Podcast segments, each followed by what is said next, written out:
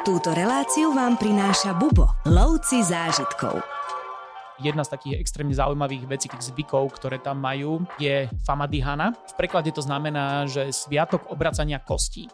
Telo neboštíka je po 7 rokoch vytiahnuté z rodinej hrobky alebo krypty. Je odbalené z tej bielej látky, v ktorej bolo zabalené a ide sa prebaliť. Jedno z fady je napríklad to, že po tento strom sa nesmie sadnúť. Akceptuješ. Vybavené.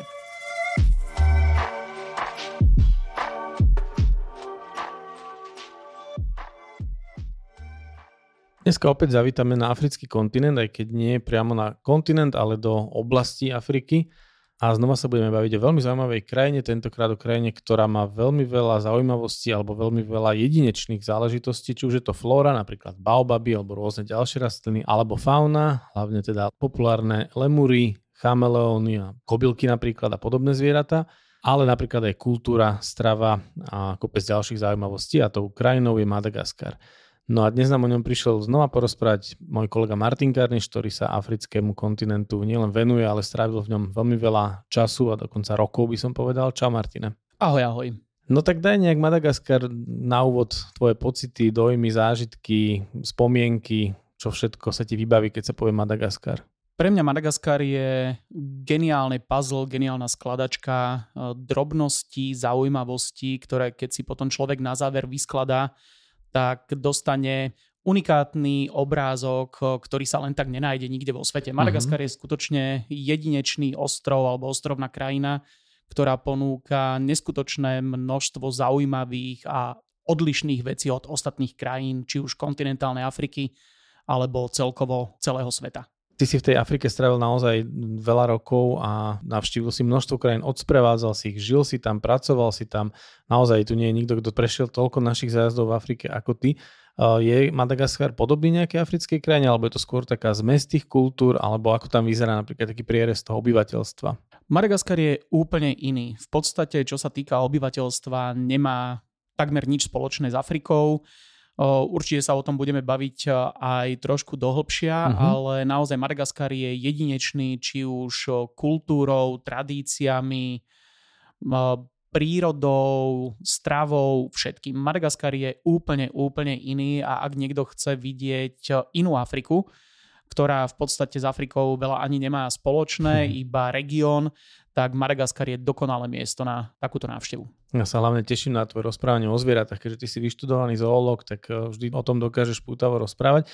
No ale poďme to tak nejak zobrať od začiatku a teda povedzme si, ako sa dá na Madagaskar dostať. Madagaskar tým, že je skutočne odlahlý ostrov a je to miesto, ktoré je minimálne navštevované turizmom, extrémne chudobná krajina, tak eh, celkovo nejaké možnosti dostať sa tam sú obmedzené.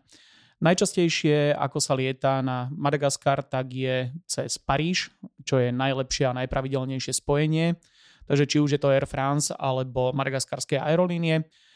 Potom sa tam dá celkom slušne dostať cez Addis Ababa letmi spoločnosti Ethiopian. Lieta tam spoločnosť Turkish a dá sa tam dostať napríklad aj cez Keniu, ktorá má občasné lety a po prípade cez Johannesburg. A ako asi dlho trvá doletieť na Madagaskar? Let Paríž, Antananarivo, čo je hlavné medzinárodné letisko, kam sa lieta na Madagaskare, tak trvá približne nejakých 10 až 11 hodín, takže je to skutočne dlhý let, ale človek sa ocitne v úplne inom svete pri takom dlhšom lete už aj tá biznis eh, trieda sa celkom oplatí, človek príde oddychnutý a prípadne aj vyspatý. Jasné, bizniska je návyková, o tom sa nemusíme ani baviť, kto to raz vyskúšal, tak vždy a vždy bude hľadať tú cestu, ako sa do nej znova dostať. Absolvujeme tam aj nejaké miestne prelety počas napríklad našich zájazdov na Madagaskare? Snažíme sa nejakým spôsobom skrátiť tie presuny, ktoré tam sú veľmi dlhé nemusia byť ani kilometrovo dlhé, ale vzhľadom infraštruktúre, ktorá tam je, cestná sieť nie je úplne najlepšia, kvalita ciest nie je najlepšia, tak snažíme sa nejakým spôsobom zjednodušiť aj cestu našim klientom a v rámci zájazdu, ktorý máme, e, taký veľký okruh Madagaskarom, tak tam prelietame e, jednu dlhú cestu na juh. A či už letíme smerom z Antananariva do Tuleáru alebo Toliary, alebo späť z Toliary do Antananariva, znova záleží to o dostupnosti letov, Takže aj každý, kto ide na Madagaskar, tak musí byť pripravený na nejaké ad hoc zmeny, ktoré prídu. Nie vždy sme schopní aj my dodržať smer zájazdu a všetko to mhm. záleží od aktuálnej dostupnosti letov, nakoľko ich tam nie je až toľko a keďže ich je málo, tak vo vysokej sezóne môžu byť vybukované lety alebo zrušia let, musíme aktuálne reagovať a potom otočíme program, takže namiesto toho, aby sme leteli na juh, tak letíme z juhu ale v zásade ten jeden, eh, tú jednu cestu, ktorá smeruje do Tuleáru alebo z Tuleáru prelietame. No a ako asi vyzerá taký prvý dojem po prilete alebo úroveň toho letiska alebo tej letišnej haly, alebo keď hovoríš, že to chudobná krajina a príliš veľa miestnych letov tam neoperuje, ako vyzerajú tie letiska tam? Hlavné letisko v Antananarive je nejakým spôsobom zrekonštruované, ale je tam vidieť eh, tú chudobu krajiny a skutočne nie je to žiadna výstavná skriňa, nie je to žiadne nejaké veľké medzinárodné letisko. Mm-hmm a skôr je to eh, jednoduchšie, eh, predstavte si staré bratislavské letisko napríklad. Takže zhruba na nejakej takej úrovni, než nám dobudovali túto novú časť, tak približne na takej úrovni mm-hmm. sa mhm. nachádza hlavné letisko Antananarivo. Výborne. Skôr si povieme viac o tej infraštruktúre, ktorú si už načal a cesty, tak ešte si povedzme, či potrebujeme český a slovenskí cestovatelia na Madagaskar nejaké povolenia, víza alebo čokoľvek. Celkovo problematika víz je zaujímavá na Madagaskare, keďže štátna sféra nejak dosť často mení tieto podmienky vstupu a treba si ich vždy aktuálne skontrolovať, mm. či sa náhodou niečo nezmenilo. Ešte pred covidom boli v podstate povinné víza, ktoré sa udelovali po prílete, takže človek si tam vystal nejaký ten mm-hmm. rád, dostal víza, zaplatil za ne potom zrušili úplne túto podmienku a zrazu na Madagaskar sa chodilo len tak. Uh-huh. Toto trvalo zo pár mesiacov, potom znova prišla doba, kedy zaviedli uh, nie víza, ale zaviedli manipulačný administratívny Aha. poplatok za vlastne skontrolovanie pasu ktorý je v rovnakej sume, ako boli kedysi víza. Aha. Takže je to skutočne taká dosť zaujímavá vec. Takže chvíľami je to bez poplatku, niekedy je tam poplatok 20 eur alebo 20 dolárov, niekedy je 35.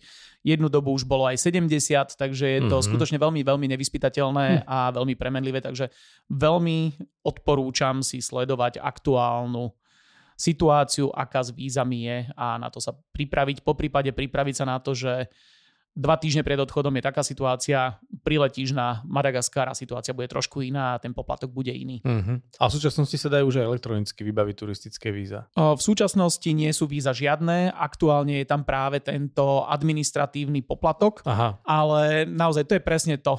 Keď si pozrieš informáciu, ktorá je stará zo pár mesiacov, tak nájdeš takúto informáciu a možno ty si si to pozrel dneska a už je povinné zase nejaké víza, ktoré vydávajú, čo zase ja som si nemusel všimnúť, lebo som si to pozeral naposledy pred pár týždňami.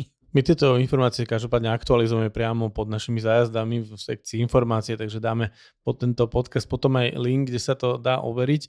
Každopádne víza vybavujeme klientom my, čiže o toto sa vlastne postaráme, keď tam pôjdu cez nás, samozrejme. V prípade, že by naši klienti potrebovali vopred vybaviť víza, tak samozrejme, že áno, riešime to elektronicky, pokiaľ to je zrovna v platnosti táto. Čiže ono tam ide skôr o to, že dostať z turistov nejaké peniaze už po prilete do krajiny? Určite áno, je to zdroj príjmu samozrejme, ktorý stojí minimum energie, ten človek aj tak tam musí skontrolovať ten pas.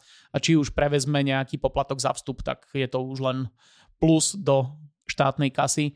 Tak e, nie je absolútne žiadny dôvod, prečo by to mali rušiť a je to skutočne veľmi jednoduché a majú príjem. Dobre, keď už si začal tie cesty, tak poďme si povedať niečo o tej preprave, akú tam využívame my, akú treba využíva miestne obyvateľstvo, čo tam treba vyskúšať, keď tam kto prípadne cestuje po svojom, ako sa dokáže prepravovať po krajine. Cestná sieť, ktorá tam je, tak ona je relatívne spletitá, je tam dosť ciest, ale tá úroveň je veľmi, veľmi nízka. Kvalita asfaltu alebo tých spevnených ciest, ktorá je, tak na mnohých miestach je extrémne nízka a veľmi sú poničené cesty, je tam veľa výmolov, veľa výtlkov a preto aj keď sa prepravujeme my, čo využívame najčastejšie podľa toho, koľko máme klientov, nejaké minibusy alebo 20 miestne autobusy, ktorými sa prepravujeme, tak tá cesta trvá skutočne niekedy veľmi dlho a nemusí to byť kilometrovo veľká vzdialenosť, ako som už spomínal. Takže sme na toto nejak nastavení a aj klienti musia byť pripravení na pomalé presuny, Zase máme čas sa porozprávať o krajine, máme čas sledovať krajinu a nikam sa neponáhlame, sme na dovolenke, máme času jak Čečiny, tak človek si dokáže užiť aj toto. Len treba byť na to trošku pripravený a nejakým spôsobom vnímať tú pomalosť celkovo. Ten čas plinie na Madagaskare podobne ako aj v iných afrických krajinách pomalšie, ľudia sa nikam mm-hmm. neponáhľajú, treba sa naladiť na tú vlnu, byť s tým vyrovnaný a v tom prípade je to úplne OK. My sa tam teda presúvame, ako som spomínal, nejakými týmito minibusmi alebo autobusmi, ktoré sú klimatizované. Niekedy je potrebné dať batožinu na strechu, keď nie je dostatok priestoru vnútri ale je to taký ten africký spôsob, človek sa cíti no. súčasťou toho miestneho koloritu, lebo presne toto isté uvidia ľudia aj na všetkých cestách, kde sa aj miestni hýbu, keďže používajú rovnaký typ dopravne, mhm. dopravného prostriedku. Akurát teda tá klimatizácia tam pravdepodobne už fungovať nebude. V nejakej hromadnej doprave sú staršieho dáta tieto vozidlá a domáci sa teda prepravujú rovnakým spôsobom. Veľké autobusy chodia po hlavných ťahoch, takže dá sa dostať aj týmto spôsobom po krajine. Opäť treba byť len nachystaný na to, že 400 km kľudne môže trvať 10 hodín uh-huh. alebo 12. takže keď niekto sa prepravuje z Antananaríva na eh, jedno také miesto, ktoré je eh, často síce vyhľadávané, ale málo navštevované, čo je tá známa alej Baobabov, tak je úplne v odlahlej časti na západe krajiny pri meste Morondava, kde trvá cesta autobusom približne 11 hodín Dá sa preletieť tento úsek, takže existuje tu aj letecká vnútroštátna doprava, ktorá je však e, veľmi, veľmi sporadická a veľmi často rušia lety z dôvodu, že nemajú záujem. Uh-huh. Do lietadla, ktoré má 70 miest, kúpia ľudia 4 letenky, tak lietadlo proste nepoletí, uh-huh. počkajú ďalšie 2-3 dni a ľudia majú možnosť sa prebukovať a leteť potom niekedy inokedy. Takže aj z tej Morondávy nie vždy sa dá letecky dostať. Um, preto často aj cestovné kancelárie moc nevyužívajú tieto lety a najčastejšie, ktorý je využívaný, tak je smerom na juh do, Tulia, do Toliary, do Tuleáru, alebo potom na sever na ostrovy, ako sú Nosibe a podobne, ktoré sú veľmi populárne na plážovú dovolenku. Tak tam sú tie pravidelné lety, ktoré sú spolahlivé, ale ostatné by som moc nevsádzal na to a nespoliehal. A mm-hmm. ak niekto plánuje cestovať individuálne a využívať aj leteckú dopravu, tak aby bol nachystaný na náhradnú cestnú dopravu, ktorá zase trvá o niečo dlhšie a aby počítal aj s takýmito zdržaniami. Určite, ale je tam po ceste zase čo obdivovať, pretože o tom si povieme trošku neskôr, ale aj tá, tá príroda je tam naozaj jedinečná. Človek si užije aj tie výhľady z okna. Už som viackrát hovoril, že ja som vždy prekvapený, keď mi občas po zájazde ľudia pošlú klienti teda fotky, ktoré robili z okna autobusu a ja som veľakrát prekvapený, lebo ja to nevidím, ja som chrbtom k tomu oknu čelnému a pozerám sa na ľudí a oni potom mi ukážu nádherné fotky, ktoré si porobili z okna autobusu, takže aj toto patrí k zážitkom. Ako aj napríklad batožina na streche, to je takisto autentický zážitok. A vyskúšame si tam aj nejakú miestnú tradičnú dopravu, dá sa povedať? Vždy sa snažíme sprostredkovať práve aj takéto tie autentické zážitky, ktoré tam patria. A sú miesta, kde práve lokálni využívajú namiesto nejakých drahších taxíkov, tak využívajú ešte stále kvázi rikše, ale sú to e, rikše, ktoré, ktoré ťahajú ľudia. Nie sú to bicyklové, ako sme zvyknutí, alebo motorikše, na ktoré sme zvyknutí z juhovýchodnej Ázie alebo z Indie. Tieto rikše, ktoré tam sú, tak e, volajú sa puspus čo mm-hmm. doslova znamená tlačiť, ale oni ich ťahajú. Vzniklo to v podstate s kočíkov ešte kedysi dávno, niekedy na prelome 19. a 20. Mm-hmm. storočia a s kočíkov, ktoré tam bieli pristahovalci v nich vozili svoje deti, tak toto domáci okopírovali a potom zistili, že je jednoduchšie to ťahať a teda zostalo stále z toho ten výraz pus-pus, že tlačiť, ale je to teda ťahaná rikša, jednou ľudskou silou a snažíme sa aj takýto zážitok sprostredkovať. Eh, každý si zoberieme jednu rikšu, aj keď je to pre dvoch, ale je to pre dvoch eh, malgašov, čo znamená konštrukcia takého človeka je oveľa menšia ako takého nejakého bežného stredoeurópana. Tak preto každý si zoberieme jednu rikšu a potom ide kolóna rikšiarov, ktorí nás vezú od niekiaľ niekam a je to jeden zo zážitkov. Ja potom, čo mám ešte veľmi rád, tak rád sa vozím na uh, taxíkoch, aj v Antananarive, keď sa presúvam od niekiaľ niekam, tak veľmi rád využívam taxíky, ktoré sú tam za uh, smiešnú cenu a vyberám si, ktorými sa chcem odviesť. A najčastejšie si vyberám Citroën 2CV, ah, jasne, čo jasne. bol ten klasický starý, tá kačena.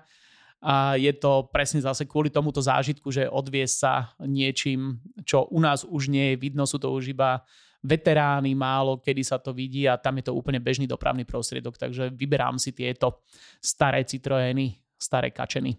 Ako to tam funguje? Zastavíš si ho na ulici, prídeš k nemu, alebo sú nejaké aplikácie už aj dnes a takéto veci, alebo je to starý tradičný spôsob, že prídeš a zoberieš si taxík? Na Madagaskare samozrejme, že je tam určite aj ten vplyv moderného, ale nejakú kačenu, nejaký takýto starý Citroen si asi nezavoláš cez Uber, tak e, toto ešte ostáva stále na tú klasiku zamávať na ulici alebo prísť na stanovisko taxikov a odtiaľ si ho zobrať. Super. Spomenul si Malgašov, to, je, to sú miestni obyvateľia. Povedz nám niečo viacej prípadne o nich. Madagaskar celkovo je veľmi zaujímavé miesto a je to jedno z posledných miest, ktoré bolo kolonizované vlastne človekom ako takým.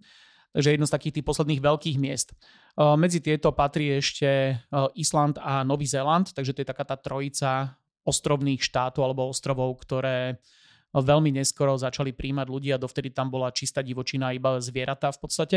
A na Madagaskar prišlo pravdepodobne, nie je to ani úplne isté, lebo nie sú žiadne písomné záznamy o tom, takže len čo vyskúmali vedeckí pracovníci, archeológovia, ktorí našli nejaké pozostatky po ľudskej činnosti, tak predpokladá sa, že začali prichádzať na ostrov približne 350 rokov pred našim letopočtom a tieto vlny, ktoré prichádzali, tak trvali zhruba do roku 500 nášho letopočtu.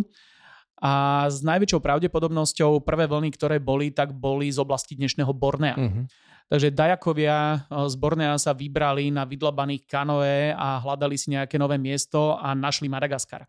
Čo je úplne fascinujúce a potom sa tam začali miešať vlastne s ďalšími ľuďmi, ktorí prichádzali, keďže už bola doba pokročila, už moreplavci z juhovýchodnej Ázie, Čína, Indonézia, India, títo ľudia sa už plavili pozdĺž pobrežia aj afrického, arabskí moreplavci fungovali už okolo roku 800 alebo 1000, ktorí už sa plavili pozdĺž afrického pobrežia a začali objavovať toto miesto a našli už obývané vlastne týmito ľuďmi, ktorí prišli pravdepodobne teda z Bornea a Afričania takisto začali sa dostávať na svojich jednoduchých loďkách na ostrov, objavili ho vlastne z toho východného pobrežia, niekde z oblasti dnešného Mozambiku, južnej Tanzánie.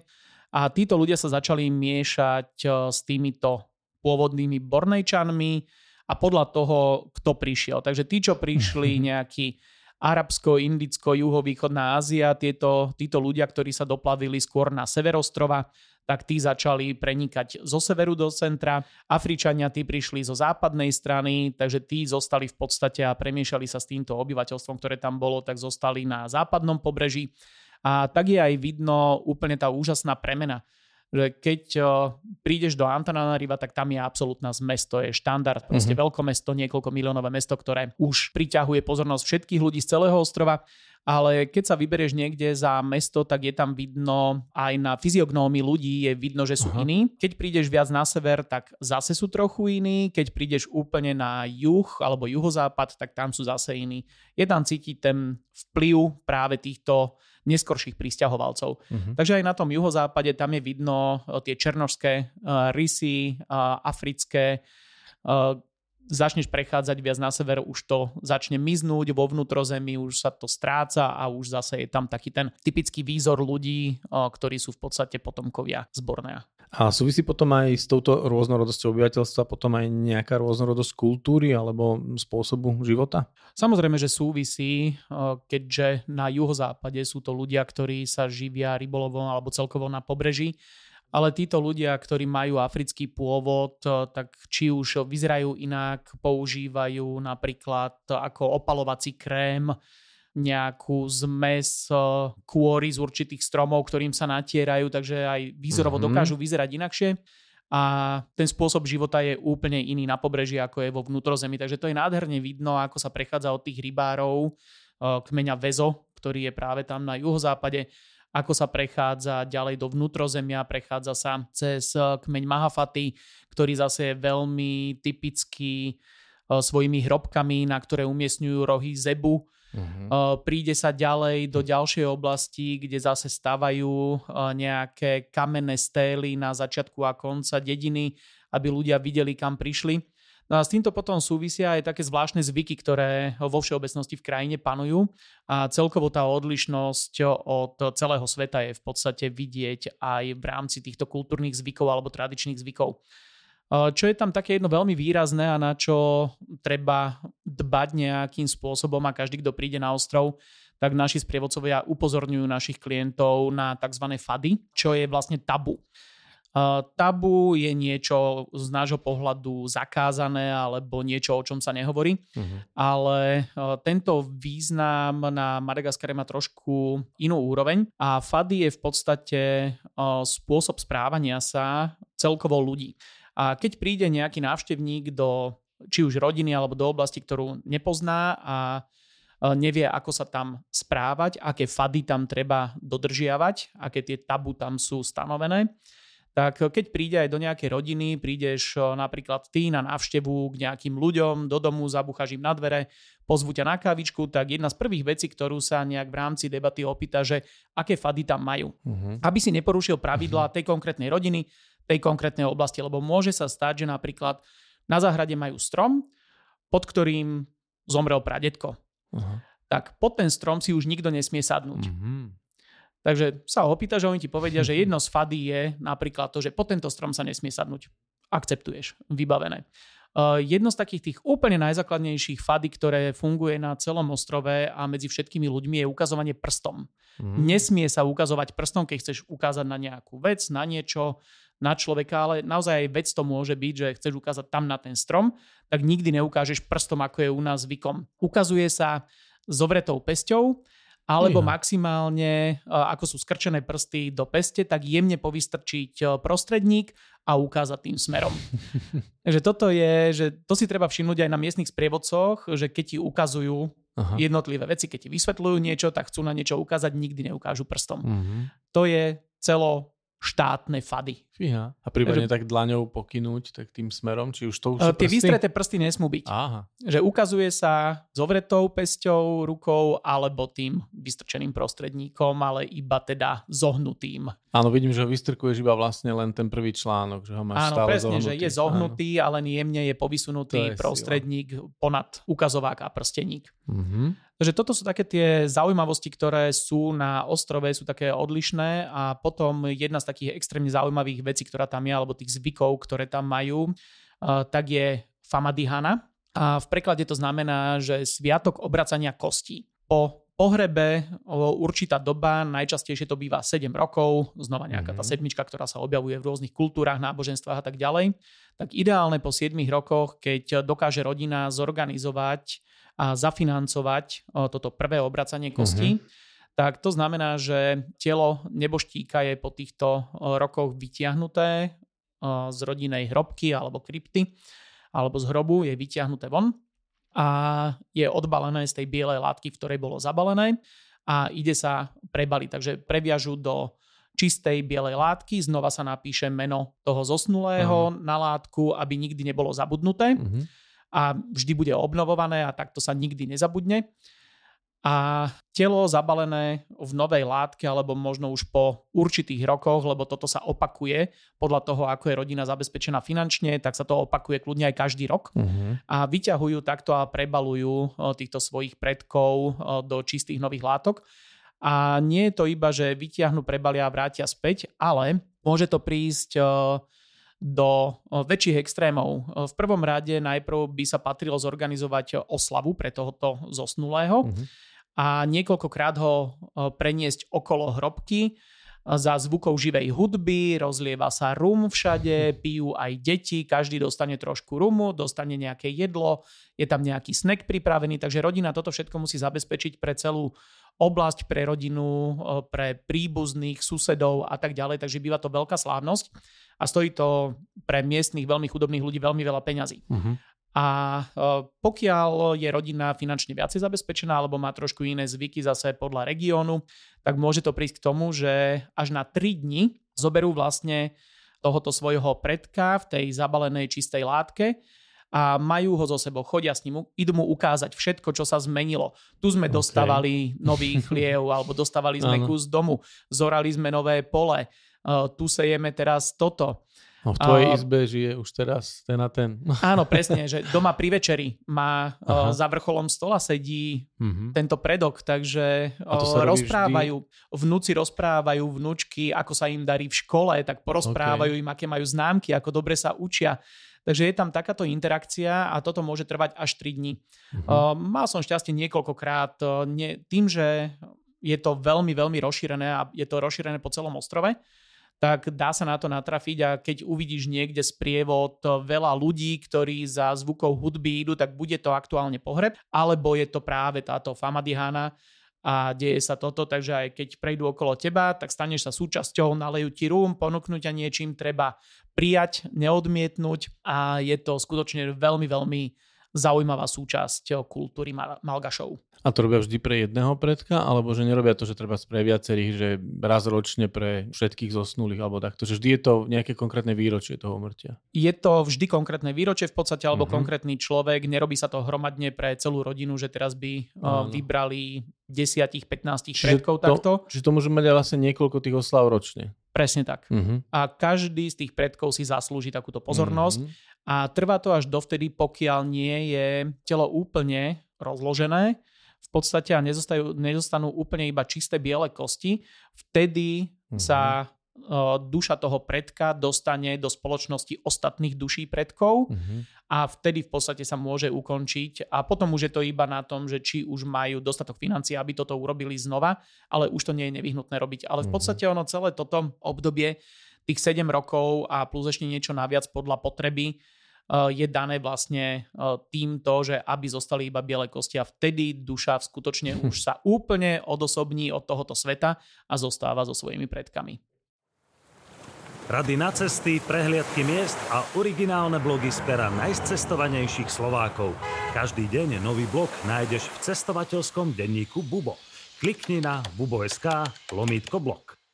No dobre, odľahčíme trochu tému, pretože si povedal, že keď sa pri takejto oslave hoduje a pije sa napríklad aj rum a podáva sa rum, tak si poďme skôr povedať niečo o strave a prípadne teda s tým súvisiacimi aj nápojmi.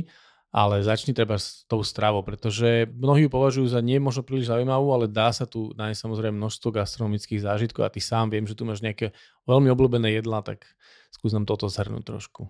Krajina vo všeobecnosti ponúka eh, podľa oblasti rôznu alebo rôzny typ. Eh, na pobreží je to ovplyvnené samozrejme morskými plodmi, takže tam človek si príde na svoje, kto má rád eh, ryby a tieto veci, homáre, krevety a tak ďalej, tak tam naozaj famózne jedlá. Tým, že oni majú tú svoju kuchyňu špecifickú aj koreninami, používajú na pobreží veľmi veľa kokosu, Takže ja mám veľmi rád práve tieto kokosové jedlá, tak ja som tam úplne v siedmom nebi. Práve nejaká ryba eh, s kokosovou omáčkou, s rýžou je úplne úžasné.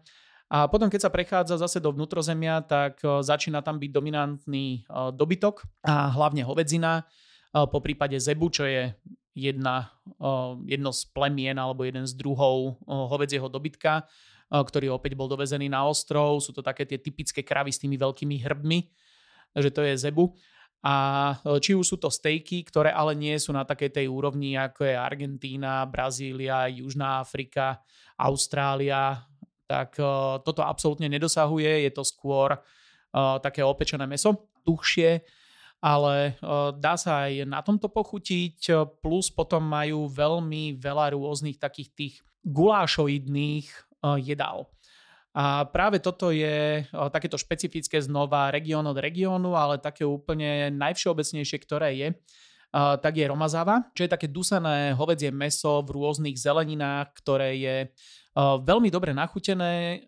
Nie je to pikantné, takže je to v podstate pre každého, ale dá sa dopikantniť ako všetko ostatné, takže oni všetko robia v podstate taký základ je taký univerzálny, aby to mohol jesť každý a potom už každý si dochutí ďalej ako chce. Kto nemá rád hovedzinu, tak je tam potom veľmi dobré jedlo, také kura v kokosovej omáčke, ktoré ja tam mám extrémne, extrémne rád, že to je naozaj veľmi, hmm. veľmi dobré jedlo. Volá sa ako hosi vojanio.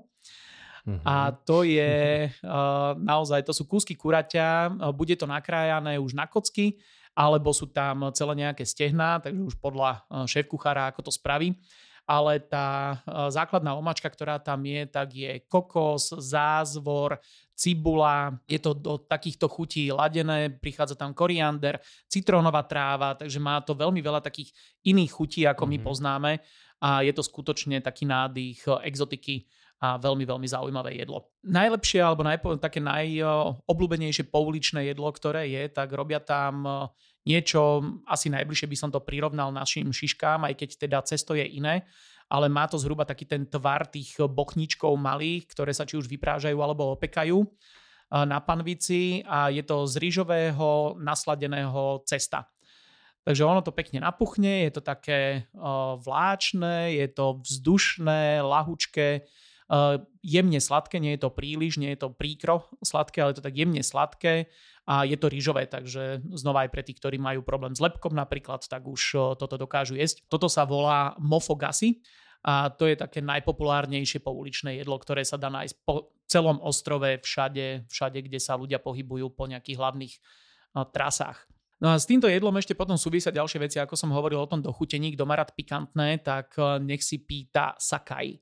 Sakaj uh-huh. je štiplavá omáčka, je tam základ čili, cesnak, zázvor, to je všetko zmiešané a každý si to robí podľa svojho receptu, takže to množstvo je vždy iné. Predáva sa to aj hotové, ale väčšinou aj reštaurácie sú hrdé na svoj vlastný recept. Uh-huh. Každý si to zarába, každá rodina si to zarába, nie je problém rozmixovať zázvor, cesnak a čili, zmieša to dokopy, pridá sa tam po prípade ešte limetková alebo citronová šťava na konzerváciu uh-huh. a uh-huh. olivový olej alebo nejaký olej. Uh-huh a toto dokáže niekoľko mesiacov vydržať, takže ja som si to zarábal doma do pohárika a veľmi, veľmi e, chutná vec, takže ak niekto si chce oštiplaviť, tak aby si v reštaurácii vypýtal sakaj. Madagaskar je známy tým, alebo možno nie je to úplne známe, ale na Madagaskare sa zje strašne veľa ríže. E, na človeka majú najvyššiu konzumáciu ríže na svete, takže na jedné, na prepočet obyvateľa, uh-huh. takže nie je to žiadna Ázia, ale Madagaskar uh-huh.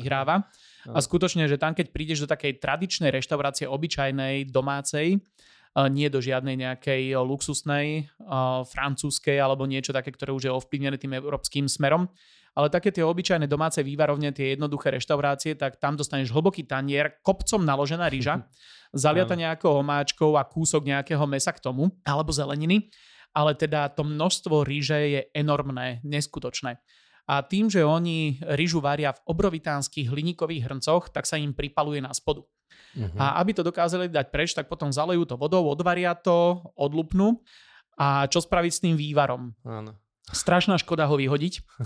tak e, buď ho pijú teplý, alebo ho nechajú vychladiť a je to ako nápoj podávané v týchto jednoduchých reštauráciách, takže býva tam plastový čbán, litrový liter a pol na každom stole a je tam táto ranovola, ako to volajú, tento nápoj, tak e, rýžový odvar čistý a e, má rôzne stupne. Ja keď som prišiel prvýkrát na Madagaskar a ochutnal som ranovolu, tak mal som také niečo ako slabý odvar, také ľahké to bolo, tak som to ochutnal, že je zaujímavé a e, keď som pozeral, že niektorí majú na stole úplne až také hnedé, tmavé, to vyzeralo jak voda z Dunaja z diálky, tak hovorím, že to musí byť hrozné, ale keď som to ochutnal, tak postupom času som prišiel, že čím viac je to pripálené a čím je to hnečie, tak je to chutnejšie. Áno. A naozaj som prišiel na chuť tejto ránovole a je to úplne úžasné, úžasný doplnok. Ja poznám z Japonska pečený čaj, teda čaj z pečenej ryže, alebo teda taký nápoj z pečenej ryže a by som tak diplomaticky povedal, že je to zaujímavé. Mne to skutočne začalo až chutiť. Ale, ale áno, na tieto horké chute treba prísť. Ale chvíľu mi to práve, že nemajú to horké. To je na tomto zaujímavé, že nie je to horké. Tým, že Japonci neviem, či tam dávajú do toho aj zelený čaj, ktorý to možno... To neviem, ale to japonské je horké. OK, tak toto nie a je to naozaj veľmi, veľmi chutné, uh-huh. ale prepracoval som sa k tomu, uh-huh. že nebolo to od začiatku som, eh, nebolo to, že prídem a ochutnal som to, wow, tak toto si budem dávať každý deň, ale postupne som k tomu prišiel tak, že už by som si to každý deň aj dal a mhm. čím tmavšiu ranovolu, tak tým lepšie. Ja som sa ešte chcel spýtať, či si rýžu aj pestujú. Rýžu pestujú a je to vidno v celej krajine v podstate. Celá tá eh, centrálna časť je jedno obrovitánske rýžové pole a je tam vidno všetky štádia. Je fascinujúce pozerať, ako obrábajú tie políčka. Že to je neuveriteľný zážitok len sledovať tých ľudí, eh, či už pri eh, spracovávaní, že eh, po zbere oni potrebujú najprv tú pôdu vysušiť, potrebujú ju otočiť, potom ju zalejú vodou a potrebujú to rozbiť. Tak to otáčanie pôdy, keď som videl prvýkrát, tak som bol v nemom úžase, lebo to boli štyria chlapi s takými dlhými, tenkými rílmi, ktorí išli v presnom tempe a štyria do štvorca vlastne zaťali tým rílom, otočili zem, posunuli sa, zaťali, otočili. Uh-huh. A mhm. štyria takto zosynchronizovaní išli a otáčali zem, ale to otáčali naozaj, že kusy, ktoré majú ja neviem, 60 x 60 x 60 cm, že to sú naozaj že veľké kocky mm-hmm. zeme. Potom, keď z toho zostanú takéto tie obrovitánske, ako keby to zoral veľký traktor, tak potrebujú to zase pripraviť, lebo do toho rýžu nikdy nezasadia. Takže oni to potom zalejú a donesú dobytok, ktorý tam naháňajú dokola a ten no, dobytok to, to rozdupe mm-hmm. úplne na jemné blato. Takže to je ďalší postup a vidieť, jak sú kompletne zabahnení ľudia, aj ten dobytok, jak tam behajú po tých mokrých močiaroch vlastne, mm-hmm. tak je úplne neuveriteľný, neuveriteľný pohľad. Takže treba sledovať, na to je dobrá tá pomalá cesta, keď sa autobus nikde neponáhla, lebo nemôže. Áno. Sledovať aj takéto veci po prípade zastaviť a sledovať o, takéto zaujímavosti a odlišnosti, ktoré už naozaj nie sú vidno ani v tých juhovýchodných azijských krajinách, mm-hmm. že mhm. tam už tiež pokročili technologicky a Jasne. tak ďalej, ale Madagaskar je stále ešte veľmi, veľmi tradičná krajina. Mm-hmm, ja som trošku prerušil, ale ešte majú veľmi zaujímavé aj sladkosti a vlastne môžeš cez ne prejsť aj k tým rumom. Je tam toho viacej a dá sa nájsť, či už je to veľmi tradičné, či už sú to veľmi tradičné nejaké dezerty na kokosovej báze a znova je to podľa regiónu alebo medové veci, ktoré sú.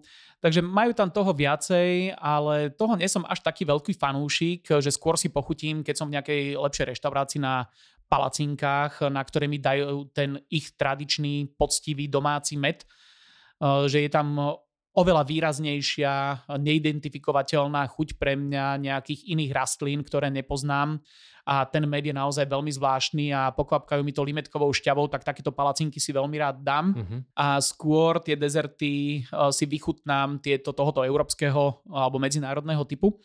Ale dajú sa tam nájsť a práve na trhoviskách uh, majú, ja neviem, arašidy, ktoré sú v mede uh, zlepené do, do takých kociek. To je jedna z tých veľmi, veľmi chutných jeden z tých veľmi chutných dezertov, ktoré si veľmi rád dám, ale Znova toho sa nedá zjesť až toľko, lebo je to naozaj veľmi, veľmi sladké, no. ale je to, je to zaujímavé. No a spomínal si rum, čo je asi taký hlavný a základný nápoj alkoholický, ktorý na Madagaskare sa dá nájsť. Väčšina hotelov, kam prichádzame, tak majú nádherné zbierky rumov. Nie je to tým, že by produkovali tak rôznorodé typy, že ako v Karibiku alebo niekde v týchto krajinách, ktoré sú skutočne rumové, rumové, ale pestujú si tú cukrovú trstinu, z ktorej pripravujú rum, ktorý robia vo veľkom a potom reštaurácie alebo tieto lože, hotely to robia potom po svojom a robia si vlastné recepty a dochucujú ich. Môžu mať kľudne 40 rôznych príchutí rumov a to sú, predstavte si, 5-litrové uhorkové zavaraninové flaše, do ktorých je naliatý rum a v tom sa maceruje alebo v tom je namočené nejaké ovocie či už je to banánové, marhulové, vanilkové, kokosové, dávajú Jasne. tam rôzne koreniny, baobabové plody, takže dá sa ochutnať akýkoľvek rum a ten vanilkový je asi najpopulárnejší, Áno. treba ochutnať aj ten baobabový, ten je veľmi zaujímavý. Na to som sa chcel aj spýtať, lebo z toho robia aj juicy z toho baobabu a to ma práve zaujímalo, že aká časť z toho stromu sa využíva. Využíva sa z toho plot, uh-huh. ktorý po otvorení vnútri má semená, ktoré sú obalené v takej dužine, ktorá je viac suchá ako uh-huh. mokrá, nie je to šťavnaté a obsahuje to veľmi veľa vitamínu C. Takže je to aj kyslé, už sa mi sliny zbiehajú, už len o tom hovorím. A práve toto, tá kyselosť ide potom do Aha, celého. Okay. Takže vyberie sa to celé aj s tými semenami a ide to do toho rumu. Jasne. A aj keď sa robí juice, tak sa robí vlastne, využíva sa táto kyselá časť z tej dužiny, ktorá je teda vláknitá, suchšia a z toho sa vyrába práve veľmi, mm-hmm. veľmi dobrý juice. Okay. Mňa ešte napadlo možno uzavrieť tému stravy s tým, že človek, keď ide do nejakej lepšej reštaurácie, tak by sa mal asi pripraviť na francúzsky štýl kuchyne. Tým, že je to bývalá kolónia Francúzov, tak bola tam prinesená aj táto časť kultúry a Dajú sa tu nájsť veľmi dobré reštaurácie vo väčších mestách, všade nie, ale dajú sa tu nájsť veľmi dobré reštaurácie, ktoré ponúkajú skutočne francúzsku kuchyňu na veľmi vysokej úrovni.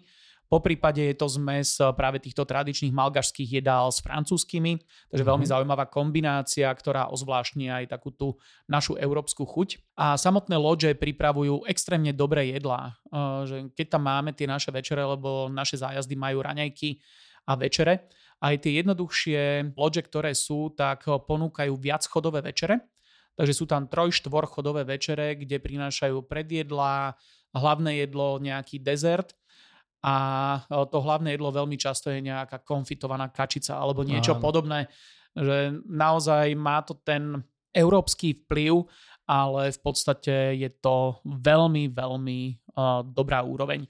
Skôr sú potom jednoduchšie tie naše obedy, keď ideme počas cesty a potrebujeme sa zastaviť len narýchlo sa najesť. Tým, že oni sú všade extrémne, extrémne pomalí, tak uh, objednávame si jedlo už vopred, takže už ráno voláme do reštaurácie, že prídeme o jednej, a budeme chcieť 3 e, hovedzie, 4 kurata, jednu rybu, dve zeleniny. A prídeme a zase za 1,5 hodinku nám prinesú naše objednané jedlo vopred. A tá úroveň týchto domácich e, reštaurácií z nášho pohľadu je nižšia a hlavne v porovnaní s tým potom, čo máme na večeru, že to sú naozaj gurmánske zážitky. No mne už pomaly vyhľadlo, tak budeme musieť prejsť do inej témy a poďme si skôr povedať niečo o tom. Ty máš napríklad pri balení alebo pri téme batožina mávaš dobrú fintu ako milovník zvierat, že je dobre si pribaliť ďalekohľad. Platí to aj na Madagaskare, prípadne nejaké ďalšie tvoje dobré typy? Na každú jednu cestu, kam idem, si beriem ďalekohľad. Či je to na Slovensku alebo v zahraničí, tak okay. ďalekohľad vždy je súčasťou mojej batožiny, lebo všade niečo žije. Uh-huh. Každá jedna krajina ponúka nejaký život, Eh, divoký, prírodný a rád sa na to pozriem zbližšia. Tak samozrejme z môjho pohľadu aj Madagaskar musí obsahovať eh, batožina. na Madagaskar musí batožina obsahovať ten ďalekohľad eh, okrem iných vecí. Ale skôr sa asi pýtaš aj na to, že či tam sú nejaké dôležité veci, čo sa týka obliekania, obúvania. Áno. Znova je to krajina, ktorá má viac menej vyrovnané podnebie s tým, že rána sú chladnejšie a dni sú teplé. Je to celoročne teplá krajina, jediné, čo sa tam môže nejakým spôsobom odlíšiť, tak počas obdobia dažďov, že môže sprchnúť. Krajina je rozdelená na viacero pásiem nejakých týchto prírodných a je tam juh, ktorý je extrémne suchý, kde sú polopúštne až púštne oblasti. Potom je pobrežná časť, ktorá je ovplyvnená vlhkým vzduchom z mora. Vo vnútrozemí je sucho, v strede sú vysoké hory, kde zase prichádza k zrážkam, kde môže často pršať. A toto je všetko, čo ovplyvňuje tým pádom aj tú batožinu a ako sa človek musí zbaliť. Keď chceme prejsť celú krajinu z juhu na východ cez stred, tak človek by mal mať zbalené, či už sú to veci na plážovú dovolenku alebo na takéto teplé podnebie, takže stačia sandále, krátke nohavice, ktoré zase u mužov nie sú úplne s kultúrou miestnou stotožnené. Mm-hmm. Ako vo všeobecnosti aj inde v Afrike alebo aj v Ázii platí to, že chlapci nosia krátke nohavice a muži, ktorí už sú, to znamená od nejakého 14. 15. roku, už sú to mladí muži, tak už sa patrí, aby nosili dlhé nohavice. Uh-huh. Tak e, tiež odporúčam, že prečo sa nejak neprispôsobiť miestnej kultúre, uh-huh a e, tiež nosím radšej ľahké dlhé nohavice, kľudne na nohách potom sandále alebo šlapky, uh-huh. nejaké pohodlné. Na oblečenie návrh e, zase niečo ľahké, keďže väčšinou býva cez deň teplo, tak aby to bolo vzdušné, e, nejaké svetlé farby a na večer mať pripravené nejaký ľahký sveter, ktorý sa využije v chladnejších oblastiach. Na pobreží býva relatívne teplo, Vysoko v horách, keď je 1200-1300 metrov nad morom naše ubytovanie, tak zase je tam chladnejšie pochopiteľne. A na východe, kde sú dažďové pralesy, tak takisto znova, keď zapadne slnko, tak vďaka tej vlhkosti, ktorá tam je, tak pocitová teplota klesne. Že pripravený byť aj na toto. Prípadný dážď práve na východe, kde sú dažďové pralesy a prší tam 250 dní z roka, uh-huh. alebo sprchne 250 dní z roka, tak treba byť pripravený aj nejakou nepremokavou bundou alebo prší plášťom a v zásade toto je takéto gro oblečenia.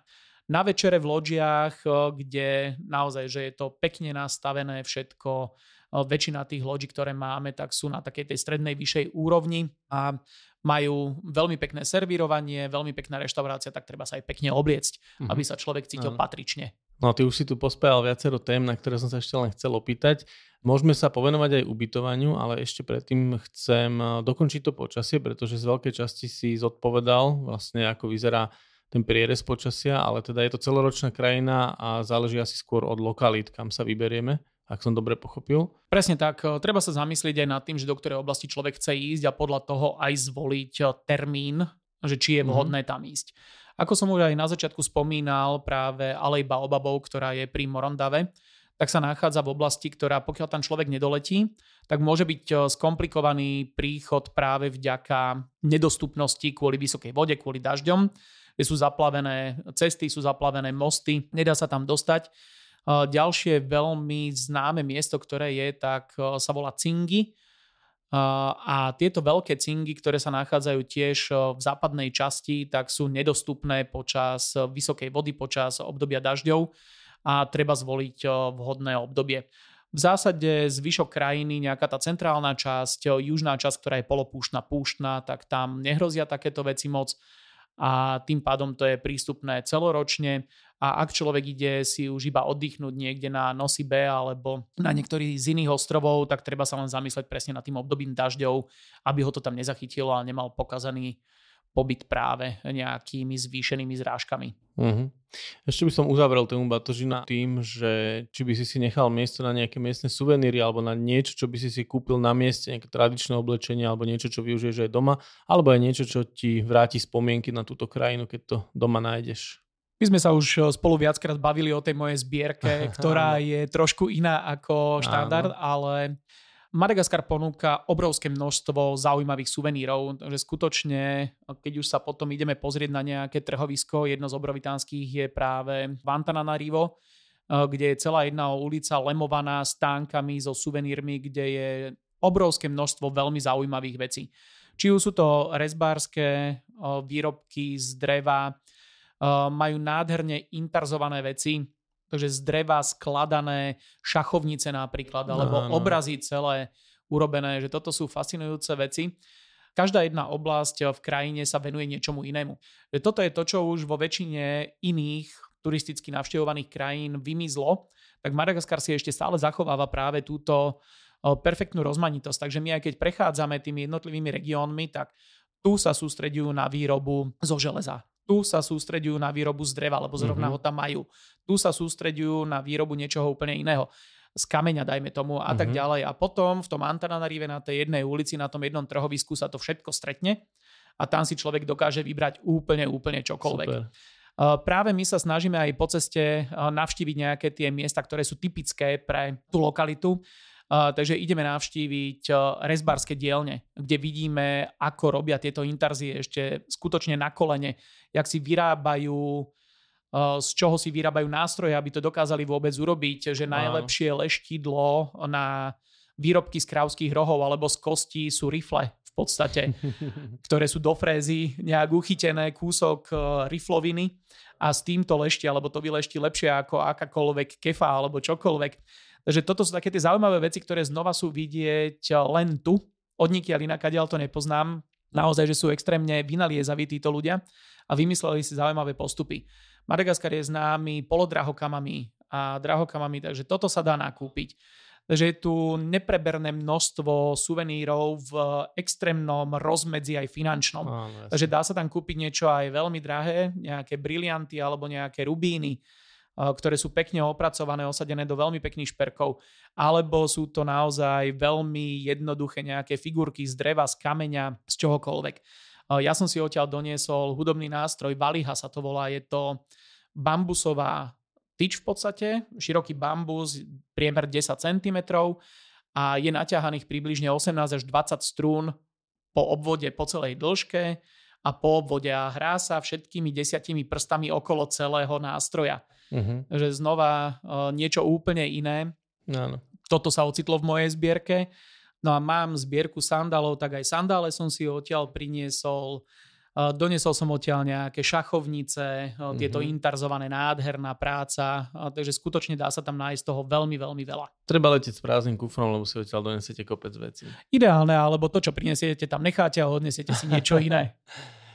Dobre, poďme si k tomu ubytovaniu ešte niečo povedať, lebo spomenul si loďe, spomenul si pekné servírovanie a pekné ubytovanie. Ako tam vyzerá také naše ubytovanie, dajme tomu, ale môžeš spomenúť aj nejaké dostupné ubytovanie pre cestovateľov, ktorí navštívia Madagaskar sami.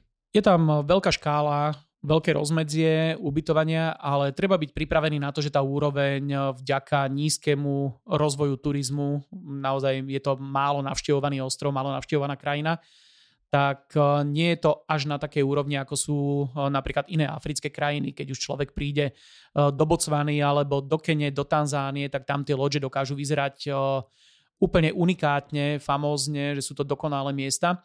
Tu je to trošku jednoduchšie a treba byť pripravený na nižšiu úroveň, ale vo všeobecnosti ubytovanie je tam čisté, príjemné a teda to, čo my využívame, tak cenovo v podstate dostupné nie je to v takých horibilných sumách, ako to býva potom niekde uprostred Národného parku Serengeti, keď si tam človek vyberie nejakú mm-hmm. luxusnú loď. Takže my sa snažíme nájsť taký nejaký ten kompromis eh, medzi cenovou slušnou dostupnosťou a aby to ubytovanie malo eh, nejaký zmysel. Takže či už je to na pobreží, kde sa snažíme mať nejakú peknú loď, kde aj to ubytovanie nejaké štýlové, Veľmi často vyberáme ubytovanie, ktoré má použité tradičné materiály, že je to postavené v tradičnom štýle, použitá e, tráva na miesto pevnej strechy. Celé je to z dreva, je to vzdušné, nemajú sklá tie bungalovy, ktoré tam sú, ale je tam len moskytiera v podstate natiahnutá. Uh-huh. Tak toto je jedno z toho. Potom samozrejme, keď sa ocitneme niekde v meste, keď sme uprostred veľkého mesta Fianarancova alebo Antananarivo, tak tam sa snažíme nájsť nejaké ubytovanie, ktoré je zase vhodné na objavovanie mesta, takže je centrálne lokalizované. To sú mestské hotely, ktoré sú na úrovni miestných štyroch hviezdičiek, z nášho pohľadu európskeho dajme tomu 3, 3+, ale je to vždy príjemné a hlavne teda znova tie večere musím vypichnúť, že nech je ten hotel aj jednoduchší, ale tá večera tam je vždy skvelá. Spomenul si moskytiery, tak e, to mi samozrejme hneď evokuje komáre a iných hmyz, ktorého na Madagaskare je dosť veľa. Povedzme si niečo o takej bezpečnosti aj zdravotnej a napríklad aj potom môžeš e, sa povenovať aj takej tej osobnej, dennodennej, ale napríklad keď už sme teda pri tých moskytoch a teda komároch, treba tam nejaké očkovanie alebo v rámci tejto bezpečnosti, ako by si to zhodnotil? Ohľadom komárov, Madagaskar celkovo je vo všeobecnosti malarická zóna, takže odporúčame určite antimalarika užívať. Uh, znova je to oblasť od oblasti a obdobie ročné od uh, ďalšieho, takže aj toto je dôležité zohľadniť, ale vo všeobecnosti papierovo je Madagaskar malarická zóna, tak nad týmto sa treba zamyslieť. A pokiaľ človek za posledných 6 mesiacov navštívil krajinu s potenciálnym e, rizikom, alebo teda je na zozname krajín s rizikom žltej zimnice, žltej horúčky, tak je potrebné mať očkovanie. Takže kto má očkovací preukaz, nech si ho rovno zoberie so sebou, ano. či bol alebo nebol.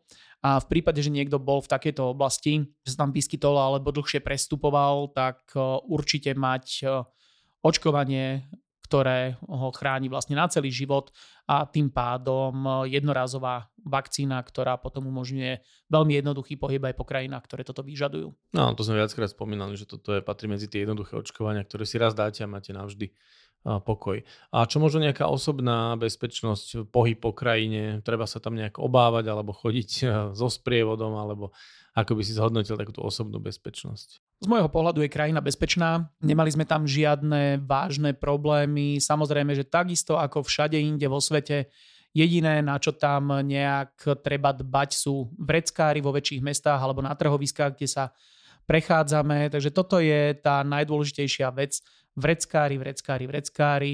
O tom sa bavíme pri Aha. každom jednom meste, pri každej jednej krajine a Madagaskar nie je žiadna výnimka. Netulal by som sa zbytočne po nociach eh, v Antananarive sám, mm-hmm. to je jedna z takých tých vecí, takže radšej sa tam previesť autom mm-hmm. alebo hotelovým taxíkom a zase je treba aj trošku byť ohľaduplný voči miestným a fotografovanie je znova jedna z takých tých vecí, ktorú tiež riešime s našimi klientmi, že treba mať v podstate povolenie.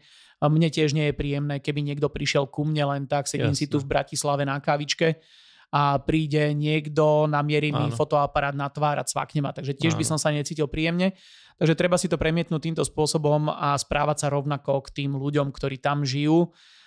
Áno, my tam ideme v úvodzovkách za atrakciou, za niečím iným a tí ľudia sú pre nás zaujímaví, sú iní, inak žijú, majú iný pôvod a preto je to atraktívne z nášho pohľadu, ale tí ľudia tam nie sú na to, aby nám tú atrakciu robili.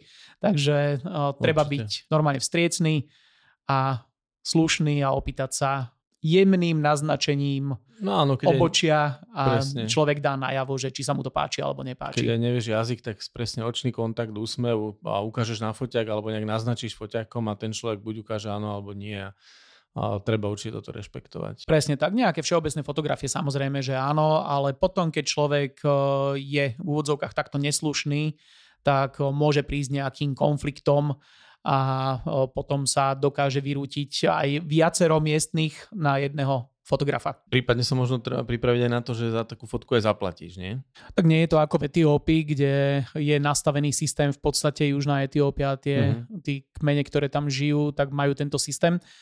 Samozrejme, ak si niekto vypýta a ty súhlasíš, tak áno, no. je to normálne štandardný ale teda, postup, ale... Že dá sa aj dohodnúť. Dá sa aj dohodnúť, ale nepamätám si, že by som niekedy niekomu platil za fotku. Uh-huh. No dobre, a ak by si platil, tak akou menou by si platil a koľko by to približne stálo a rovno ťa takto navedieme k nejakým financiám, platbám, bezhotovostný platobný styk a vôbec finančný systém. Takže ak by už prišlo k plateniu za fotku, tak úprimne nemám tušenia, koľko by to mohlo stáť, lebo naozaj tento koľko zvyk si, tam neprišiel. Koľko si vyjednáš? Koľko si vyjednáš, presne je to už potom na tom, na dohovore medzi fotografom a fotografovaným ale eh, ak by sme už platili, tak by sme platili miestnou menou Ariari, uh-huh. ktorá celkom rýchlo devalvuje aj vzhľadom k politickým problémom a tak ďalej, eh, tak stále ten kurz je horší a horší, teda v prospech miestnych a my za euro alebo dolár dostaneme ďaleko viacej týchto miestnych peňazí. Sú pekné, atraktívne, niektoré majú na sebe lemurov a tak ďalej, mm-hmm. takže mhm. majú tam aj túto svoju prírodu ukázanú a svoje kultúrne pamiatky a tak ďalej. Takže pekný suvenír zo pár ariari si odtiaľ priniesť a teda keď už človek chce niečo kupovať, tak na trhoviskách a podobne, tak je potrebné mať túto menu. Mm-hmm. V loďiach, v hoteloch, na suvenírovom trhu bez problémov sa dajú použiť e, eurá, keďže je to bývalá francúzska kolónia, veľmi sú naviazaní na Francúzsko, mm-hmm. tak e, euro je úplne OK, netreba to meniť na doláre a s tým tam cestovať, ale je potrebné mať niečo vymenené aj na miestnu menu, lebo kartou sa v podstate mimo nejakých tých lepších hotelov zaplatiť nedá. Aj tam občas môže nastať problém. Stalo sa mi už, že proste nefungoval terminál, nebolo spojenie s bankou a tým mm-hmm. pádom sa kartou zaplatiť nedalo, takže trebalo v hotovosti. A všetko v podstate prebieha v keši a v miestnej mene. A vybrať sa dá niekde po krajine? O, väčšie mesta alebo mestečka väčšie majú nejaký ten bankomat, takže dá sa vybrať, ale je ideálne naozaj mať hotovosť, mm-hmm. ísť s väčšou hotovosťou, ako sme zvyknutí do krajín, ktoré sú viac mm-hmm. rozvinuté, či už v Afrike alebo niekde inde kde sa už dá bez problémov vybrať z bankomatu, ale tu je to stále ešte naozaj na slabšej úrovni, ešte nedospeli tak ďaleko tým, že tí ľudia sú skutočne chudobní. Madagaskar no. patrí medzi najchudobnejšie krajiny sveta. A preto tento rozvoj tam ešte až tak nenastal a byť na to radšej pripravený. Čiže ideálne prísť s eurami a meniť si tam zmenárne. Presne tak. Na začiatku vymeniť väčší, väčší obnos a určite ho tam minite. To, čo si tam prinesú klienti, určite dokážu minúť. Mm-hmm. A či už je to na drobnosti počas cesty, alebo na ochutnávky na ulici, mm-hmm. v reštauráciách, dá sa minúť a potom tie suveníry veľmi jednoducho nemusia sa platiť v eurách, dajú sa zaplatiť v miestnej mene a tam sa dá otrieskať veľké množstvo peňazí. Určite. No ale spomenul si, že na tých bankovkách sú lemúry, no a lemúry sú takým možno že aj symbolom trošku Madagaskaru. Tak uh, povedz nám niečo o tej faune, pretože ty ako zoológ, tak to je určite tvoja obľúbená téma. Niečo teda o zvieratách, môžeš prípadne aj o rastlinách a tak plynulo prejsť aj k miestam zaujímavým, ktoré počas našej cesty navštívime alebo ktoré by si cestovateľ mal pozrieť, keď vycestuje na Madagaskar. Budem sa snažiť to trošku skrátiť, čo sa týka tej fauny, lebo viem, že s tým mám trošku problém. nemusíš, sa... nemusíš každého pavúčika pomenovať latinsky. Ani sa nebudem snažiť, lebo to množstvo zaujímavých zvierat, ktoré žije na Madagaskare je enormné. Tým, že ostrov bol odtrhnutý od hlavnej od hlavného kontinentu veľmi dávno, tak vyvinulo sa tu extrémne množstvo endemických druhov. To znamená, že tieto zvieratá nenájdeme alebo rastliny nenájdeme nikde inde na svete, iba tu. A takým najväčším symbolom je presne asi lemur, ktorý je tiež nikto nevie, aké, aký počet. Um, variabilita lemurov sa počíta približne na nejakých 120-140 druhov a mm. je, sú od úplne malilinkých po skutočne relatívne mm. veľké zvieratá. Uh, najmenší váži nejakých 20 gramov, čo mm. je uh, maký trpasličí je to zviera, ktoré je veľké asi ako ľudský palec. Je to hlavne srst, takže naozaj tá váha je extrémne maličká a to je najmenší lemur a potom sú najväčšie, ktoré sú zase indry, modrooké lemúry, ktoré vydávajú nádherné zvuky ráno, keď sa prechádzame po pralese na východe a začnú spievať indry, tak to je mm-hmm. balzam pre mhm. uši. No ale vo všeobecnosti celá krajina ponúka veľmi variabilné prostredie. Už sme sa bavili o tom suchom južnom, náhorných planinách, o horách, o pralesoch, takže toto všetko určuje aj skladbu Áno, rastlín a živočíchov. Takže my keď prechádzame krajinou, tak eh, máme možnosť nahliadnúť aj do tohoto a snažíme sa ukázať našim klientom rozmanitosť prírody. Hmm. Takže či už je to na juhozápade pobrežná suchá časť krajiny, kde eh, rastú veľmi zaujímavé nejaké sukulenty alebo niečo podobné kaktusom. Eh, sú to rastliny, ktoré sa volá didiera. A toto je veľmi, veľmi zaujímavý strom alebo proste rastlina, ktorá tam žije ju obýva niekoľko druhov, či už lemurov, vtákov, eh, hmyzu, extrémne zaujímavého a z nášho pohľadu úplne, úplne exotického, že to sú uh-huh. to je hmyz, ktorý ani nevieš, že to je živý tvor. Pozeráš sa na to a myslíš si, že to je nejaká pleseň a zrazu sa to začne hýbať uh-huh. a to sú larvy nejakého chrobáka. Takže je to fascinujúce, treba si všímať takéto detaily, lebo naozaj Madagaskar je o detailoch. Uh-huh. Už som to na začiatku spomínal, že naozaj, že je to skladačka, ktorú si vyskladaš v podstate na konci, takže ty skladaš, skladaš, skladaš uh-huh. a mhm. prídeš nakoniec a máš nádherný obraz. Jeden klient povedal, že dva týždne po zájazde si uvedomil, aký je Madagaskar dokonalý, aké je to geniálne. Uh-huh. Že tam na mieste tie veci boli zaujímavé, ale až potom mu to dalo ten komplexný obraz, keď si pozrel znova fotky a vtedy si uvedomil, že čo je Madagaskar zač. Áno. A práve aj tieto chrobáčiky, či už sú to žirafie chrobáky, alebo čokoľvek, čo sa tam pohne v podstate je zaujímavé. A ja keď dostanem otázku, že ktoré zviera je pre mňa najškarečie, alebo ktoré zvierat nemám rád, neexistuje. Každé jedno zviera je zaujímavé, zaujímavé niečím. Niečo iné robí, niečo nejak ináč vyzerá a všetko, všetko je zaujímavé. Takže toto je to, čo už začíname práve na tom juhozápade, či už je to podmorský život, lebo dá sa tam šnorchlovať, aj keď teda koralové útesy, ktoré tam sú, tak sú už zničené do veľkej miery prírodnými činiteľmi rôznymi, tsunami a tak ďalej. Uh-huh. Ale samozrejme aj ľudská činnosť prispela a zvyšovanie teploty, takže koralový útes tam už nie je boh vie čo ale v určitom období tade plávajú veľa ryby, takže tie sa tam dajú vidieť, delfíny sú tam, karety, morské korytnačky, chodia pravidelne klas vajíčka na niektoré pláže, takže je tam zaujímavý podmorský život. Potom v týchto lesoch, ktoré tam sú, alebo teda skôr sú to také kroviny, tak žijú tam endemické korytnačky, ktoré sú extrémne vzácne a kúsok od e, tohoto lesa, do ktorého sa chodíme pozerať, kde sú aj nejaké baobaby a hľadáme tam nejaké živočichy, tak je tam záchranná stanica na korytnačky. Uh-huh. Takže toto sú také tie miesta, ktoré navštevujeme na juhozápade, potom keď sa presúvame ďalej na sever, tak prichádzame k Národnému parku Isalo pri meste Ranohira. Isalo je aj e, nazývaný Jurský park.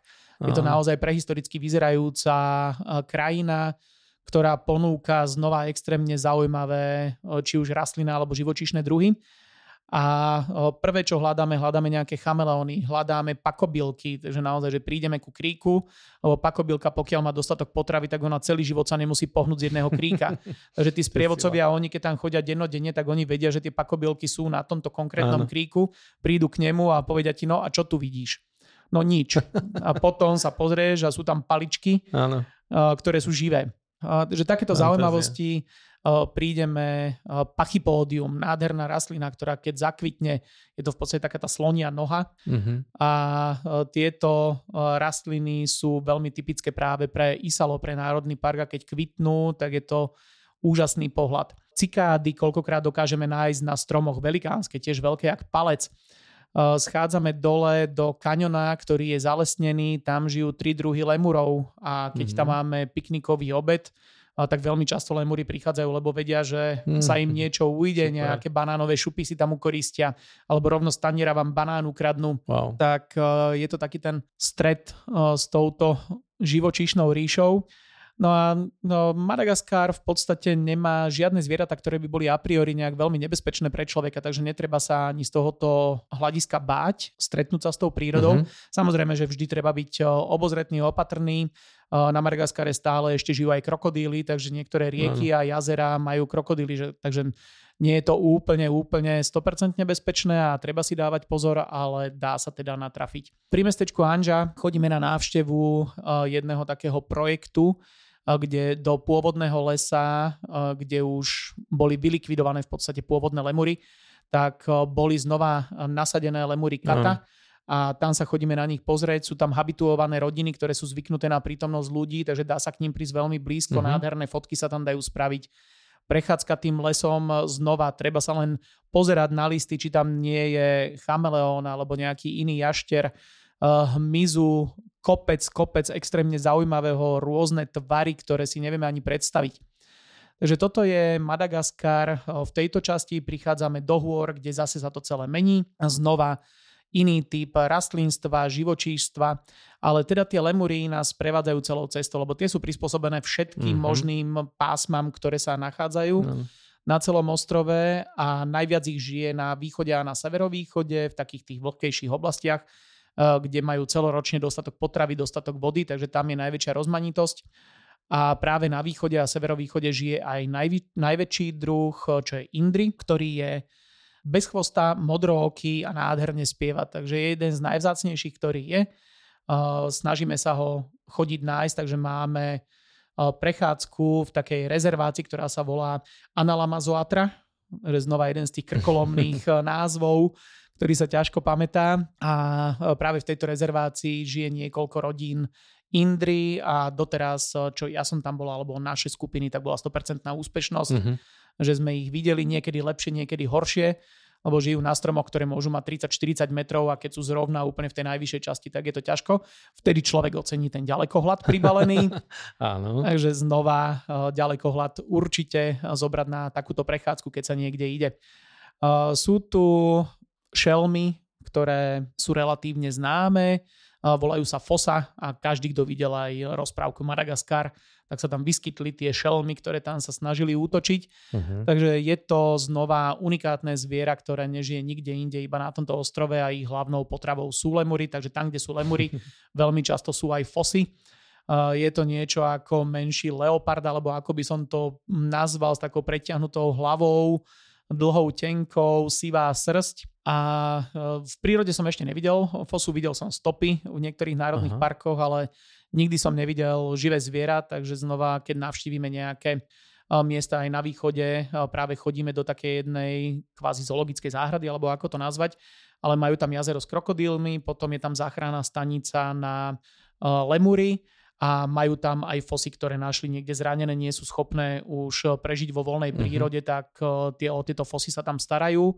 Takže môžeme vidieť aj fosu, ako naživo vyzerá. V noci je počuť e, neskutočné množstvo zvukov a veľmi radi práve aj pri tejto rezervácii chodíme na tzv. nočné safari. Je to veľmi jednoduchá prechádzka po asfaltovej ceste, takže žiadne nič náročné, ale je to prechádzka so skúsenými sprievodcami, ktorí majú baterky a neskutočné oči, že oni v tej 15-20 metrovej výške dokážu zbadať toho najmenšieho mm-hmm. lemura, ktorý žije. Hm. A potom len na ňo namieria baterko a my len vidíme svietiace bodky, svietiace oči, ak tam bežia, nachádzame tam kopec rôznych žiab, spiacich motýlov wow. a v noci toto všetko vidieť je úplne unikátne. Super. Takže ja som tam v 7. nebi a Madagaskar, čo sa prírody týka, je skutočne, skutočne extrémne zaujímavý. To verím, to znie veľmi zaujímavé. Mňa len zaujímalo, že tie malé lemúry, oni sú plaché, že nevieš asi úplne prísť k nemu na, nejak na blízko. Nie, nie, nie. O, tieto skutočne vidíš na 10-15 metrov, vidíš ich tam niekde skákať mm-hmm. po stromoch, jak zasvietia tými silnými reflektormi, tak jeho nejako vidieť, ale neprídeš k ním nejak na blízko. Na to zase zlúžia presne tieto záchranné stanice, ktorých je niekoľko po celom ostrove a navštívime viacero z nich práve, aby sme videli tú rozmanitosť prírody a tie úplne fascinujúce tvary, schopnosti skryť sa pred zrakom predátorov Takže toto je to, čo navštevujeme práve. Sú to aj nejaké jašterie parky, či už je to po ceste na východ alebo v Antananarive. Je tiež záchranná stanica, kde je veľmi veľká rozmanitosť tých lemurov, že tamto je vidno a okrem toho chovajú všetko, čo sa im tam v podstate dostane do rúk. Uh-huh. Už by som viac neprezrádzal, lebo si toho povedal celkom dosť v rámci teda zvierat, ale ešte by sme možno mohli spomenúť e, tú rastlinu ríšu a hlavne tie baobaby, pretože tie sú takým lákadlom, tiež e, záležitosťou, ktorú každý chce vidieť a každý si chce spraviť takú tú známu fotku. Už si aj spomínal, kde tie baobaby tu alej nájdeme, ale je ich tam viacero druhov. Ku podivu, Madagaskar nie je celý zarastený baobabmi. Každý má tú predstavu, že príde no, na Madagaskar a teraz tak, jak e, u nás máme lesy na strednom Slovensku, tak tam teraz e, budú rásť iba baobaby. Nie je to pravda, baobaby sú sústredené v podstate na západnú stranu ostrova a iba v určitej oblasti, takže ani nie je úplne na juhu, ani nie je úplne na severe a preto ani vidieť nejaké extrémne množstvo baobabov nie je tak jednoduché. Preto je veľmi vyhľadávaná práve alej baobabov, ktorá je pri meste Morondava, ale je to v podstate v odlahlej časti, kam sa relatívne ťažko dostáva. Treba na to viacero dní a je to vlastne kvôli jednej fotke Áno. v úvozovkách kvôli jednej fotke človek strávi 3 dní na ceste. Takže my ani toto nemáme zaradené do programu, aby sme skôr vedeli ukázať eh, našim klientom tú väčšiu rozmanitosť ostrova a nestrácať eh, v úvodzovkách čas presunom mm-hmm. celý jeden deň do Morondavy, celý jeden deň späť a stráviť jeden deň na mieste. Uh, takže toto pre nás nemá až taký zmysel a teda ale baobabov vynechávame v rámci našich zájazdov ale e, baobaby samozrejme vidíme, takže no, na ostrove rastie 9 rôznych druhov, možno 10, lebo teraz sa e, študujú ďalšie z nich, uh-huh. ktoré vyzerajú, že by mohli byť odlišné. Uh-huh. Tak teraz sa pracuje na výskume, že či je teda 10 druhov baobabov. A vieme sa pozrieť aj, ako prechádzame krajinou, že presne, že pri Ifati alebo pri Toliare na juhozápade rastú nejaké druhy baobabov. Prejdeme, prechádzame centrálnou časťou smerov do Isala, tam vidíme iný druh. Prídeme zase k Antananarívu, tam rastie iný druh. A toto je znova takéto zaujímavé, že vidíme niekoľko druhov rôznych baobabov, ale nikdy nerastú v takom tom obrovskom množstve na jednom mieste, takže aby mm-hmm. niekto nebol sklamaný, že teraz neuvidí les baobabov, lebo no. nič také neexistuje. Jasne. Celkovo tá flóra je uh, veľmi, veľmi zaujímavá a nielen baobaby, ale treba sa tam pozerať aj na iné rastliny, sú tam zaujímavé palmy, uh, či už práve pri meste Ranohira rastie jedna veľmi typická taká vejarovitá palma, ktorá sa volá Satrana. A táto palma je veľmi typická pre Národný park Isalo a blízke okolie. Na pobreží zase rastú tzv. palmy cestovateľov, ktoré majú veľmi zaujímavý tvár a dostali sa tiež na bankovky, dostali sa rôzne ako e, rastlinný symbol okrem baobabov e, celého ostrova. A zase v týchto rastlinách, v týchto palmách, e, v tých listoch je nazbieraná dažďová voda, ktorá sa nikdy nepokazí v podstate a e, na to prišli moreplavci, ktorí prišli na pobrežie, nebol tam žiadny potok, žiadny zdroj vody a zistili, že keď narežú tú palmu, tak z toho vyteka pitná voda, ktorá mm-hmm. nie je závadná. Wow. A dokázali sa, pre, e, dokázali sa z toho napiť, preto sa jej hovorí palma cestovateľov, Super. lebo títo moreplavci. Takže je tam veľmi veľa toho zaujímavého a k tomu sa potom pridáva ešte uh, história, ktorá je, keďže naozaj ostrov je osídlený približne 2000 rokov, Vznikali tam rôzne spoločenstva, rôzne kráľovstva, z ktorých najvýznamnejším nejakým predstaviteľom a takým tým, ktorý zlúčil celú, celú krajinu do jedného veľkého kráľovstva, bol král, ktorý sa volal Andrianam Ponimerina. To som bol zvedavý, ako vyslovíš. Áno. dobre, Toto som sa dobre. musel naučiť, Výborne. lebo naozaj je to jedno z tých kľúčových mien, ktoré sa opakuje v rámci našich zájazdov a bolo to ťažké zo začiatku, ale teraz už to vypadáva zo mňa aj po rokoch Výborné. veľmi prirodzene. Takže toto bol jeden z tých kľúčových momentov a teda chodíme sa pozerať aj na tieto historické pamiatky, ktoré sa zachovali väčšinou v okolí Antananariva, lebo to bolo také centrum. Eh, práve tak nejak eh, milne je aj Moritz Beňovský, ktorý eh, je slovenským no, no. v úvodzovkách nejakým hrdinom a tak ďalej, tak je nejak tak trošku nesprávne interpretovaný ako madagaskarský král. Nikdy nebol kráľom, lebo Madagaskar v podstate jedného kráľa nikdy ani nemal. Uh-huh. A on sa ocitol na severe a severovýchode krajiny, kde boli jednotlivé kráľovstva samostatné a on prišiel s nejakou takouto myšlienkou zjednotenia a on e, bol zvolený jedným práve takýmto kráľom zo Severného kráľovstva ako hlavný vyjednávač tohoto zlúčenia mm-hmm. a mhm. vytvorenia nejakej väčšej síly, ktorá by dokázala bojovať s tou centrálnou časťou.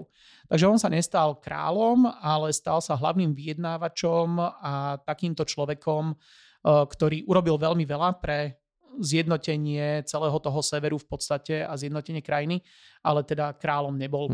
Uh, nikto nevie presne, kde je jeho hrob. Uh, je skupina Slovákov, ktorí sa snažia ho identifikovať. Je už aj miesto, ktoré by mohlo byť uh-huh. miestom jeho posledného odpočinku. Je tam vybudovaný teda už aj pomník, uh, ktorý táto naša dobrovoľná skupina slovenská uh, spravila. Vydali už aj nejakú knižku o tom, takže dá sa o tom aj dočítať, že aj prečo si myslia, že toto je práve to miesto jeho hrobu, lebo označené nie je. A teda je to tiež jedna z takých tých veľmi zaujímavých súčastí histórie.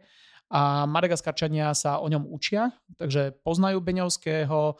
Vo viacerých veľkých mestách má ulice, ktoré sú po ňom pomenované. Navštevujeme ju aj v Antananarive kde má aj pamätné tabule urobené. Najväčší paradox je, že keď som často chodieval na Madagaskar, tak bola tam pamätná tabula polská a maďarská, slovenská tam nebola. Ale teda každopádne on sa necítil čistý Slovák, ani Maďar, ani Poliak, aj keď mal všade korene ale bol, on bol proste polyglot a bol Európan. On sa považoval sám za Európana a on mal takú tú predstavu, že Európa by mala byť jednotná Takže aj toto sa nejak tak odzrkadluje a taký ten zjednotiteľ severnej časti ostrova. Sú to fascinujúce príbehy a všetko, čo si porozprával, si myslím, že dostatočne navnadilo cestovateľov a myslím si, že to kľudne môžeme aj uzavrieť, pretože ak sa niekto chce dozvedieť viac alebo vidieť všetky tieto veci na vlastné oči, pofotiť si ich, vidieť ich cez ďalekohľad trebárs alebo vo svetle baterky v noci, tak určite by som mal na Madagaskar vybrať. Ja som tam zatiaľ nebol a veľmi by som chcel na základe toho, čo si všetko porozprával, takže verím, že sme takto navnadili viacerých cestovateľov, no a mne už ostáva len sa tešiť na ďalšie rozprávanie s tebou a po odhalenie ďalšieho dielika afrického kontinentu. Ďakujem, Martine. Ďakujem aj ja a budem sa tešiť na ďalšie odhalovanie. To dúfam.